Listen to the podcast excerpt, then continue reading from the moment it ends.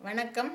நாம் அபிராமி அந்தாதியை பார்த்து வருகிறோம். பனிரெண்டாவது பாடலிலே புவி ஏழையும் பூத்தவளே என்று முடித்திருந்தாள் இப்பொழுது பூத்தவளே என்று ஆரம்பிக்கிறார். இப்பொழுது பதிமூன்றாவது பாடல். இந்த பாடலை நீங்கள் நூற்பயனோடு சேர்த்து பாராயணம் செய்து வந்தால் வைராக்கியம் சித்திக்கும். வைராக்கியம் என்பது ஒரு காரியத்தை எடுத்தால் அதை திறமையோடு திடமாக இருந்து செய்து முடிக்கின்ற திறம். எண்ணிய எண்ணியாங்கு எய்துவர் எண்ணியர் திண்ணியராகப் பெறின் என்று திருவள்ளுவர் பெருமான் சொல்வார். அந்த திண்ணியராக இருப்பதற்கான மனதிடம் அதை தருவது இந்த பாடல். பாடலை பார்ப்போம். பூத்தவளே புவனம் பதினான்கையும் பூத்த வண்ணம் காத்தவளே பின் கரந்தவளே கரை கண்டனுக்கு மூத்தவளே என்றும் மூவா முகுந்தற்கு இளையவளே மாத்தவளே உன்னை அன்றி மற்றோர் தெய்வம் வந்திப்பதே. இந்த பாடல் அபிராமி அந்தாதியின் முழு விளக்கத்தையும் இந்த ஒரு பாடலிலே நாம் பார்த்து விடலாம். அவ்வளவு அழகாக சுருக்கமாக அன்னையின் தன்மையை எடுத்துச் சொல்லியிருக்கிறார் அபிராமி பட்டர். பூத்தவளே புவனம் பதினான்கையும் பூத்த வண்ணம் காத்தவளே. பின் கறந்தவளே. முதலில் ஒரு கான்செப்ட் நாம் பார்க்க வேண்டும்.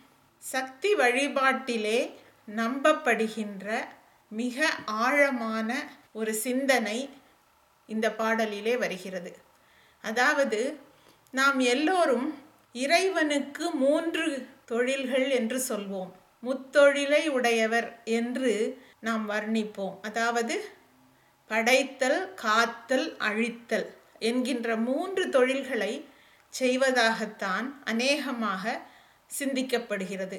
சக்தி வழிபாட்டிலே அன்னைக்கு மூன்று தொழில்கள் அல்ல ஐந்து தொழில்கள் இருப்பதாக சொல்கிறார்கள். படைக்கின்ற காக்கின்ற அழிக்கின்ற தொழிலை அன்னை பிரம்மா விஷ்ணு சிவன் இவர்களிடம் கொடுத்து விடுகிறார்கள். அதாவது மேனேஜராக இருந்து அந்த மூன்று தொழிலுக்கும் தானே அதிகாரியாக இருந்து பார்த்து கொள்கிறார்கள். அது மட்டும் அல்லாமல் மேலும் இரண்டு தொழிலை அன்னை செய்து வருகிறார். அது என்ன என்றால் மறைத்தல் மற்றும் அருள் செய்தல். மறைத்தல் அருள் செய்தல் என்ற அதிகப்படியான இரண்டு தொழிலை அன்னை தானே செய்து கொண்டிருக்கிறார். எனவே மற்ற மூவரை காட்டிலும் மற்ற எல்லா தெய்வத்திற்கு இருக்கின்ற சக்திகளை காட்டிலும் அன்னையே முழுமுதற் கடவுளாக இருக்கின்றார் என்பது சக்தி வழிபாட்டின் அடிப்படை தத்துவம். அந்த தத்துவத்தை இங்கே விளக்குகிறார் அபிராமி பட்டர். எப்படி என்று பார்ப்போம்.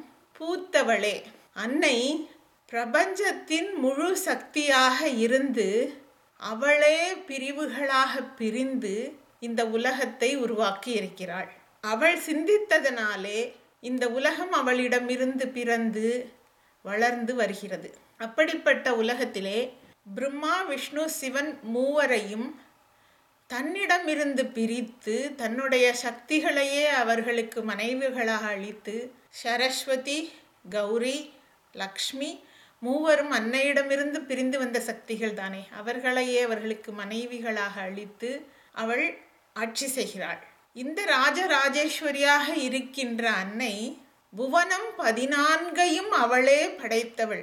எனவே அவள் பிரம்மாவுக்கும் மேல். பூத்த வண்ணம் காத்தவளே. அப்படி தானே உருவாக்கிய தன்னிடமிருந்து பிரித்து உருவாக்கிய அந்த புவனத்திற்கு காத்தல் தொழிலை அன்னையே தான் செய்கிறாள். அதற்கு தனக்கு உதவியாகத்தான் மகாவிஷ்ணுவை வைத்திருக்கிறாள். எனவே காக்கின்ற தொழிலையும் அன்னையே செய்கிறாள். பின் கரந்தவளே பின் கரந்தவளே கரந்தல் என்றால் மறைத்தல் என்று பொருள் தமிழிலே. அந்த மறைக்கும் தொழிலை அன்னை செய்கிறாள். இதைத்தான் லலிதா சகஸ்ரநாமத்திலே திரோதான கரீஸ்வரி என்று சொல்கிறார்கள். அன்னை திரோதானம் செய்கிறாள் அன்னை மாயையாக இருக்கிறாள். தான் செய்கின்ற காரியங்களை பிறர் அறியா வண்ணம் மறைத்து கொள்கிறார். அன்னை நம் பக்கத்திலே இருந்து பார்த்து கொண்டுதான் இருக்கிறார். ஆனால் அவர் இருப்பது நமக்கு தெரிகிறதா? தெரியவில்லை. அன்னை தான் நம்மை பேச வைத்து இந்த செயல்களை செய்ய வைக்கிறாள். அவளுடைய சக்தியாலே நாம் செய்கிறோம். ஆனால் நாம் என்ன நினைத்து கொள்கிறோம்? ஏதோ நாமே பெரிய திறமை வாய்ந்தவர்களாக இருந்து எல்லாவற்றையும் செய்து சாதிக்கிறோம் என்று நமக்குள்ளே ஒரு கர்வத்தை உண்டாக்குகிறாள். அது அவள் செய்கின்ற வேலை. எதற்காக என்றால் நாம் செய்யவில்லை என்றால் நம்மால் முடியவில்லை என்ற எண்ணம் வந்துவிட்டால் பல காரியங்களை நம்மால் செய்ய முடியாது. அந்த கர்வம் இருக்கும் பொழுதுதான் என்னால் செய்ய முடியும் என்ற நம்பிக்கை நமக்கு வரும். அப்படி நம்பிக்கை வந்தால்தான் காரியங்கள் வெற்றிகரமாக நடக்கும். இந்த காரணத்திற்காக அவள் தன்னைத்தானே மறைத்து கொண்டு நமக்கு அருள் செய்து நம்மை வேலைகளை செய்ய வைக்கிறாள். அதுதான் அவள் மறைத்தல் தொழில் ரகசியம். பின் கரந்தவளே கரை கண்டவனுக்கு மூத்தவளே. இந்த அபிராமி அந்தாதியிலே அபிராமி பட்டர் மிகவும் எளிதாக அன்னையின் ஒரு உருவத்திலிருந்து மற்றொரு உருவத்திற்கு அப்படியே மாற்றி மாற்றி போய்கொண்டே இருக்கிறார். நாம் தான் சற்று கவனமாக படிக்கும் பொழுது அவர் அன்னையின் எந்த வடிவத்தை பற்றி பேசுகிறார் என்பதை உணர்ந்து உணர்ந்து படிக்க வேண்டும். ஒரு சில இடங்களிலே அவர் அன்னையை லலிதா பரமேஸ்வரியாக பார்க்கிறார். ஒரு சில இடங்களிலே கௌரியாக பார்க்கிறார். ஒரு சில இடங்களிலே லக்ஷ்மியாக பார்க்கிறார். ஒரு சில இடங்களிலே சரஸ்வதியாக பார்க்கிறார்.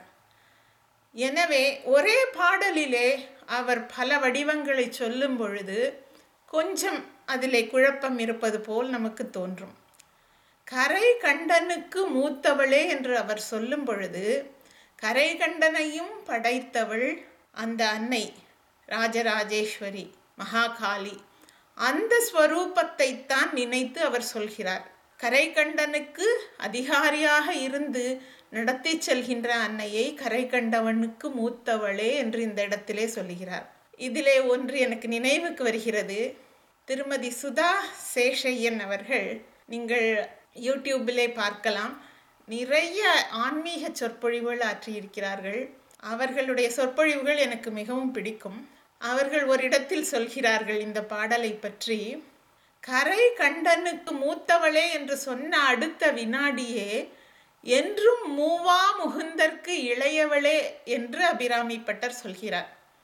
அது ஏன் என்றால் பெண்களுக்கு நீ ரொம்ப பெரியவன் சொன்னால் பிடிக்கும் அதே சமயத்தில் உன்னை வயசானவன் சொன்னால் பிடிக்காது இல்லையா? நீ எப்பவும் இளமையாக இருக்கிறாய் பதினாறு வயதாக இருக்கிறாய் என்று சொன்னால் தானே பிடிக்கும். அதனால் மூத்தவளே என்று புகழ்ந்து விட்டு உடனடியாக மூவாத முகுந்தற்கு இளையவளே என்றும் சொல்கிறார் என்று அவர்கள் அழகாக சொல்வார்கள். உடனடியாக அடுத்த வரியிலேயே என்றும் மூவா முகுந்தர் முகுந்தர் என்றும் அழகானவர் இளமையானவர் என்றும் பதினாறாக இருப்பவர். அப்படிப்பட்ட முகுந்தனுக்கே நீ இளையவள் தான் நீ கௌரி என்று இந்த இடத்திலே சொல்கிறார். அடுத்தடுத்த வரியிலே இரண்டு சக்தி வடிவங்களை பற்றி அவர் பேசிக்கொண்டிருக்கிறார் அதன் பிறகு மாத்தவளே உன்னை என்று வேறோர் தெய்வம் வந்திப்பதே.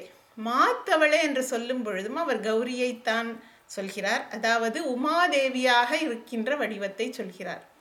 உமாதேவி மலையாச்சலன் வீட்டிலே பிறந்த பொழுது ஏழு வயதாகும் பொழுது சிவபெருமானையே திருமணம் செய்து கொள்வேன் என்று சொல்லி மிகுந்த தவம் இயற்றுகிறார். மிகவும் கடுமையான தவம் செய்து எப்படியாவது இறைவனை வரவழைக்க வேண்டும் என்று தியானத்திலே இருந்து கடும் தவம் செய்கிறார்.